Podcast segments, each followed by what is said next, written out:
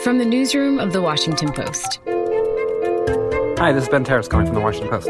Hi, Jeff. Miss Winfrey, Oprah. Hi there, how are you? It's Lisa Bonos calling for The Post. This is Post Reports. I'm Nicole Ellis. It's Friday, August 14th.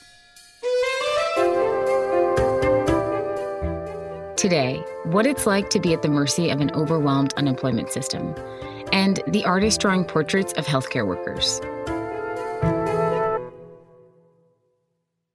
Daniel Vogt is a young 30 year old guy living in DC. He's a punk rock kind of guy. He's got, you know, the tattoos up and down his arms and legs and face piercings. He'd been in a bunch of punk rock bands and toured the country and was working until recently at a bar in Georgetown. I don't know. I was getting there. I was bartender in training. You were That's the best way learning, yeah, but you were working there. Yeah. And I It's a some- fancy place or fancy-isher place. Very, very, very fancy. I had to wear a button-up shirt. you know. you have to put this back in. You know what's funny? The first day uh, we are gonna open for service, we had I've been working there for two weeks doing training, and uh, he, we had a surprise opening. He's like, "Okay, guys, we're gonna have a soft opening. I'm just gonna have some people come in here. We're gonna try stuff out." I'm like, "Whoa, whoa!" I was like, "I'm not ready for this." And I put on the button-up shirt and everything, and I look like a goofball because I have like the long curly hair and the nose ring and stuff. And I'm like, "Hey, before we open, do you want me to take out my piercings or anything like that?" And he grabs me by the face and he goes. No, you're a beautiful man. You're going to make us so much money. and I was just like, okay. That's funny. And then I got a haircut and he gave me a raise. And of course, in March is when the pandemic arrived and literally shut down everything in the city, including bars and restaurants.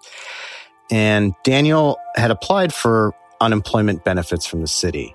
But when I first met him in mid June, he still hadn't gotten those benefits yet.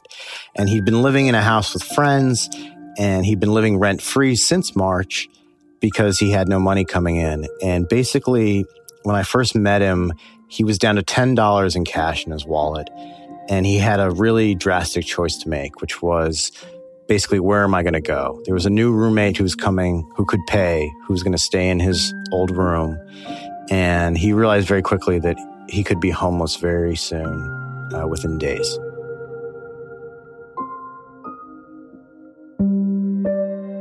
My name is Kyle Swenson, and I'm a reporter covering inequality on the Post's social issues team. Things things were going really well. You know, it's not like uh, life didn't have its issues, but I was in a situation where if I kept working and I was a little frugal, I would be able to get something eventually. hmm You know? But but this kind of derailed everything. Yeah.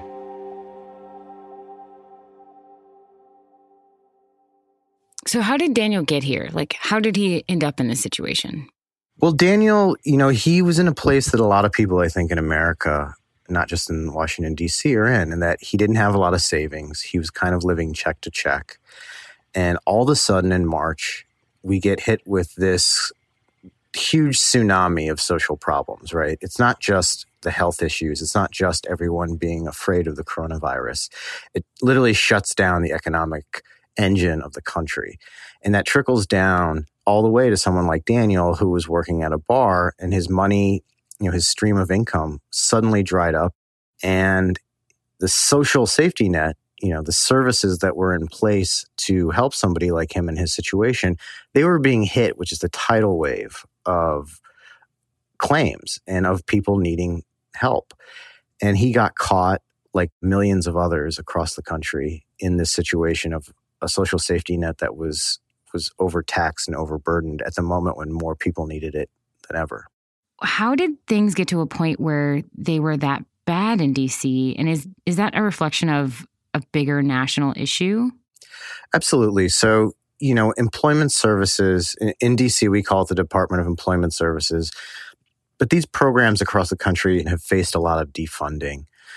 And here in DC, you know, last year in 2019, they had about 27,000 unemployment claims. Between March 13th, when everything kind of shut down in DC, and the beginning of August, they had over 133,000 claims. So that's literally five times more than they processed all last year. And in DC, there were a couple factors that that kind of created a, a larger problem. The system, the actual unemployment system where you would apply for your claims was antiquated. You know, the website is a little old. Uh, it had had some funding issues as well, which the city government has acknowledged. But across the country, these programs that are set up to, to help people when they're really down, all of a sudden they're seeing this incredible demand and they're just not equipped or organized to deal with five times the number of claims than they see usually in an entire year. And these systems are probably really hard to navigate even when they aren't overburdened. There's two kind of pipelines for unemployment right now. There's something that's supposed to be a pandemic assistance Right. that they say you only qualify for if you've filled out an unemployment application. Mm-hmm. So first of all, you have regular unemployment, which they call UI, unemployment insurance, which has, has existed, you know, pre-pandemic. But then there's also the PUA, which is Pandemic Unemployment Assistance, which was put in place by the federal government's response to the pandemic. So you have these two pipelines that basically are available for money to come to somebody who's struggling uh, since mid March. The problem is it's very confusing about how those two systems overlap and how they're implemented. For example, in DC, you have to apply for UI, unemployment insurance, and be rejected from it before you can then be shifted over and apply for PUA, for the pandemic assistance from the federal government. I did all of that. Mm-hmm. I have received several. I think I got one over here. It's very confusing because people are getting letters in the mail saying you don't qualify for UI, and they think, well, why? I should get this because of the pandemic. I got mad, and ripped them up and threw them or something. Oh, it's There understandable. was these things that said I was entitled to zero point zero zero dollars. But they don't realize that they have to shift over then and apply for the PUA, the Pandemic Unemployment Assistance. So it's very confusing. And of course, you could clear these issues up if you got somebody on the phone to talk with at the department. But because of the huge number of people in distress right now, you're going to sit on the phone for hours and hours and hours. So that came in the mail after you had applied online. Yes, You get that. uh, and then I would make an appeal. I tried to reopen the claim, and I would because I didn't understand why I'm getting denied. Mm-hmm. No one can answer the phone. If they do answer the phone, they tell me to email someone who doesn't reply. There's such a backlog that people aren't even being notified in a timely way that they don't qualify for regular unemployment and then such should be applying for the federal funding. And in that way, you're losing weeks and weeks of time and even months where you're still not getting money. You're still not feeding your family. You're still not paying your rent. You know, you're, you have no money. If I'm supposed to be getting six hundred dollars of unemployment a week, Okay, yeah. and it's been this long, they owe me at least seven thousand dollars Right. because that's what I was told. That the unemployment thing is six hundred bucks a week, And again, and I can't get six hundred bucks a month. I can't get a dollar a month. Can't Yeah. get nothing. And it sounds like, you know, Daniel is one of so many people that are dealing with financial stress that also makes everyday life stressful. And I'm wondering how is he dealing with that and how is he responding to the situation? So he's been really active in trying to get somebody from the district government to help him because he didn't know if he was applying for this wrong, if he had checked the right boxes. So he was calling every day. He was sending all these emails. He was staying on hold for hours and hours, just trying to get somebody to respond. He had reached out to the mayor's office, and finally, an aide from the mayor's office began responding to him. She goes, Hi, Daniel. I've followed up with DOES, and once I receive an update, I'll let you know. This is already four days late. When, or no, not four days late. Uh, four days after I contacted her, two days late. And she said uh, she'd have them call me within one to two days, which has never happened. They haven't emailed me or contacted me. right. Uh, I said thank you. And then today, I said DOES needs to contact me today. Three months and no concrete reasoning is unacceptable. Mhm. Uh, what was that one or two days thing even about? I can't keep I can't keep going through this not getting replies thing. Yeah. Um, And nothing. None. But she really said, you know, I don't know what's going on with your case. I can't get any information out of the department either. And so he's constantly reaching out, constantly hitting this kind of bureaucratic red tape and getting caught in it and not being able to to get anywhere. And at the same time, you know, this is a guy who who would usually be out looking for work be out trying to find new gigs to get some money coming in, and nobody's hiring. You know, the entire city is shut down because of the pandemic. I've been in similar situations, but it's never been. I've always been able to do the right thing to get out of it. You know what I mean? It's like, okay, well, get a job, work a job, make some money, do a thing. Now it's like, do a job, work a job. Government shuts your job down and tells you to go f- yourself and die. Mm-hmm. So there's nothing he can do. And so he's he's hitting a wall there as well. And then also he begins feeling, you know, hopeful every day that this will be the day that somebody at the agency or the department will pick up and give him an answer. But then he's going through this emotional cycle where he feels like an idiot for for hoping and and and having that hope. And it's this really hard combo between anxiety and depression where you just like, you don't know what to do. You feel stupid for hoping. Mm-hmm. and then you just get really f- depressed and just sort of want to just crawl up in a ball and just give up. Mm-hmm. Because like, what else are you gonna do? So, what else was on Daniel's mind while he was going through all this? Daniel was basically living on $100, $80 money orders that his dad, who lives in New York City, was sending him. He, he told me, you know, he felt really bad every single time he had to trek up to that Western Union to get some money from his dad because his dad was a, a, a maintenance man in New York City. And But he doesn't have a lot of money either. My dad's not doing well. Mm-hmm. My dad doesn't have cable. My dad doesn't have internet. My dad listens to, to sports on the radio like it's 1942 or something. Mm-hmm. Like my dad drinks water and eats basic. Like he doesn't have any kind of luxuries. Right, right. every time he said he would go up there, he'd think, you know, this is another $80. This is another $100 that my dad doesn't have. And my dad isn't, you know, swimming in money. He needs all the money he has. Part of me almost just wants to at least die in the way. You know what I mean? Mhm. I don't want my parents to help me. Because Yeah. then it just makes it look like everything's fine. Mhm. Things are not fine. We can't rely on our parents when we're 30 years old. Mm-hmm. You know, like our, my parents are supposed to start relying on me right now. Mm-hmm. You know, my mom's got lung cancer. My dad's 68 years old. And I'm sitting here going, can you please help me? Yeah. So he was very conscious of that. He felt, I think, guilty about that. And also, one of the things that about poverty that I learned from from this story and from spending time with Daniel is it is incredibly isolating. You feel very much cut off from everyone else around you. You don't get to contribute to society. Right. You know what I mean? Nobody wants to date a guy who doesn't know where he lives. Yeah. You know? Yeah. Nobody, nobody wants to hang out with somebody who smells like because they haven't had a shower in three days. Right. Yeah. You know what I mean? So now there's just a countdown to having no friends, another couple years of not having a girlfriend, another, you know, it's like, and then the more it happens. Daniel told me, you know, he couldn't relate to people because he was just consumed with these concerns. You know, do I have enough money to pay the phone bill this month? You know, do I have enough money to eat today? And everyone else around him didn't have those same concerns. And in a way, it was so isolating. He, he told me that he thought, you know, everybody he, he came into contact with and talked with, they thought he was crazy and he thought they were an idiot for not realizing how bad things could get. So, the clock was obviously ticking in terms of him needing to find a place to stay. What were his options? he basically had two options. He could start living on the street, which means he could be forced into homelessness, or he could get up and stay with his dad in his dad's one room apartment in the Bronx. Now, this obviously was the option that he wanted, but there was a lot kind of behind that. First of all, he had to just get to New York, and we were in the middle of a pandemic. Uh, I got to see if they're still doing the Chinatown bus. Um, I, I don't know what transportate what public transportation is like between states and stuff like that. I, I don't know what the situation is. Mm-hmm. You know, his dad sent him a hundred bucks that was supposed to help him get up to New York to stay with him.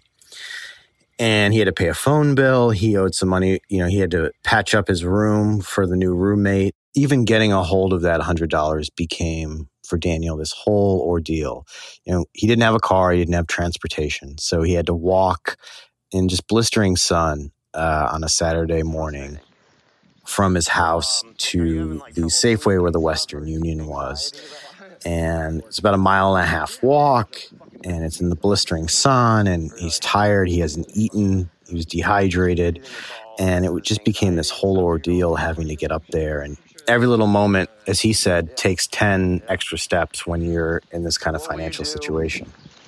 You were saying you got to make some moves, so you got to get the phone taken care of today.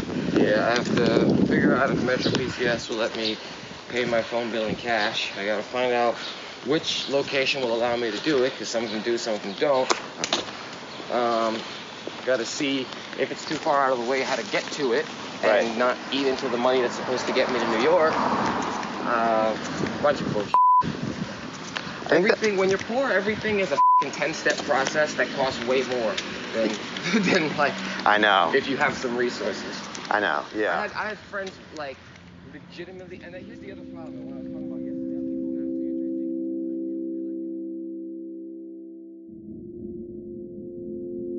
So Daniel finally got to New York to his dad's apartment. Uh, he got lucky because a, a family member had been passing through over the July 4th weekend and offered to drive him up from DC to New York City. When he arrived in New York City, he had $1 in his pocket. That was all that he had left. And now he's he has heard from the department and they've put all of his back owed money onto a credit card. But that credit card seems to have been somewhat lost in the mail. It seems like it went to an address in DC. So now Daniel has to come back from New York to DC to try to get a hold of this credit card that has his money on it.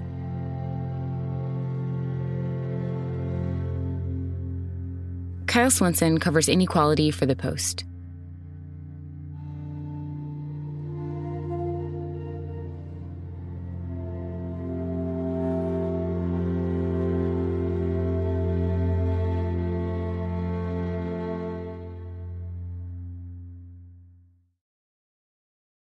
And now, one more thing from freelance reporter Sydney Page.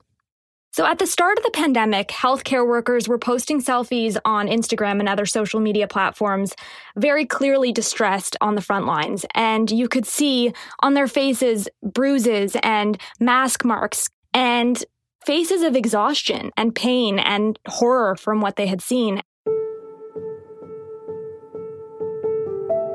We saw them coming out of Italy and New York and other places that saw major outbreaks. And these images really resonated with the people who saw them.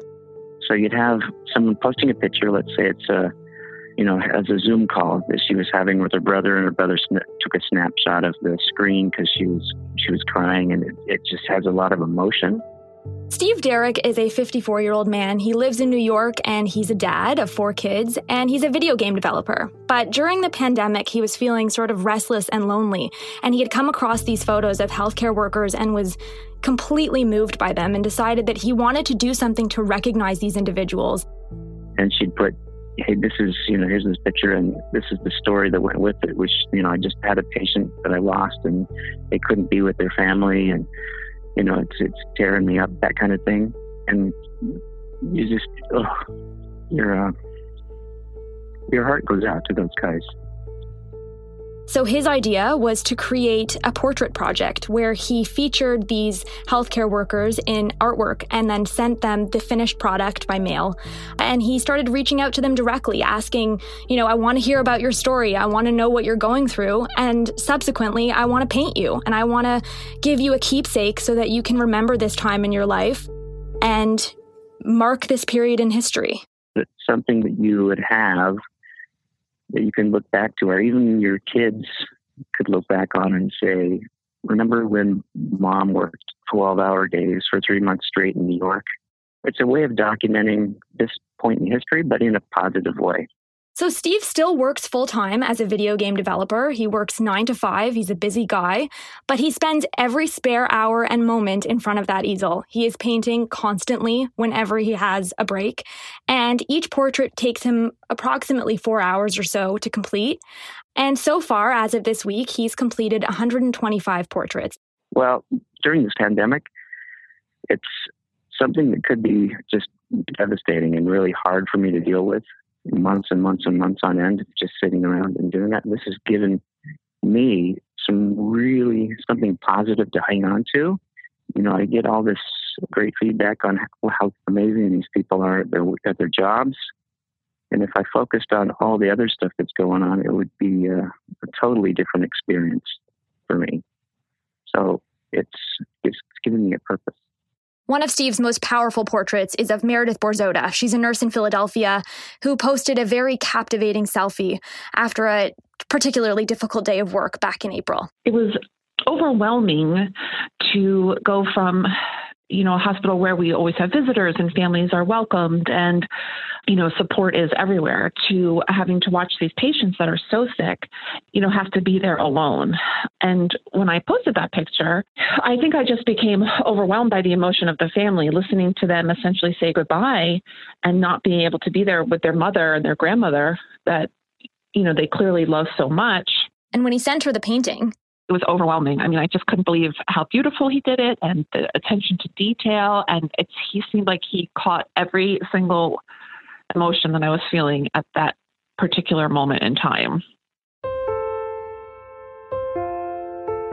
Steve is not the only artist who is honoring healthcare workers by sending them portraits. This is a trend that's sort of broadened worldwide. I found artists in the UK, in Canada, all around the world who said, I haven't been able to do my usual work during this time. It just doesn't feel right. And I want to use my skill set and my talent to do something to help the medical community that is so graciously helping all of us and keeping all of us safe.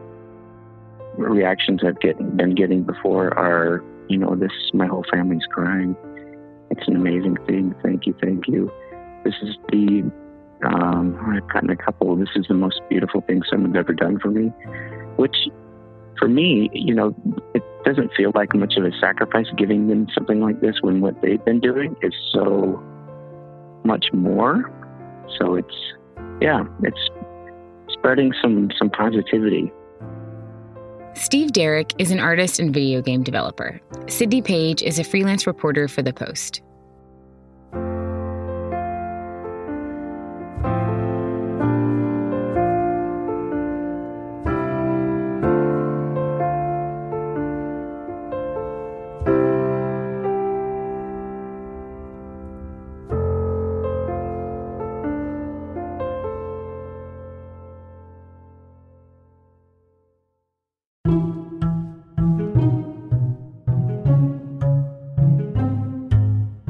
That's it for Post Reports. Thanks for listening. Our executive producer is Madhulika Sikka. Our senior producer is Maggie Penman. Our producers are Alexis Diao, Rena Flores, Linah Mohammad, Jordan Marie Smith, Rennie Svirnovskiy, and Ted Muldoon, who also composed our theme music. The Post Director of Audio is Jess Stahl. I'm Nicole Ellis. We'll be back Monday with more stories from the Washington Post.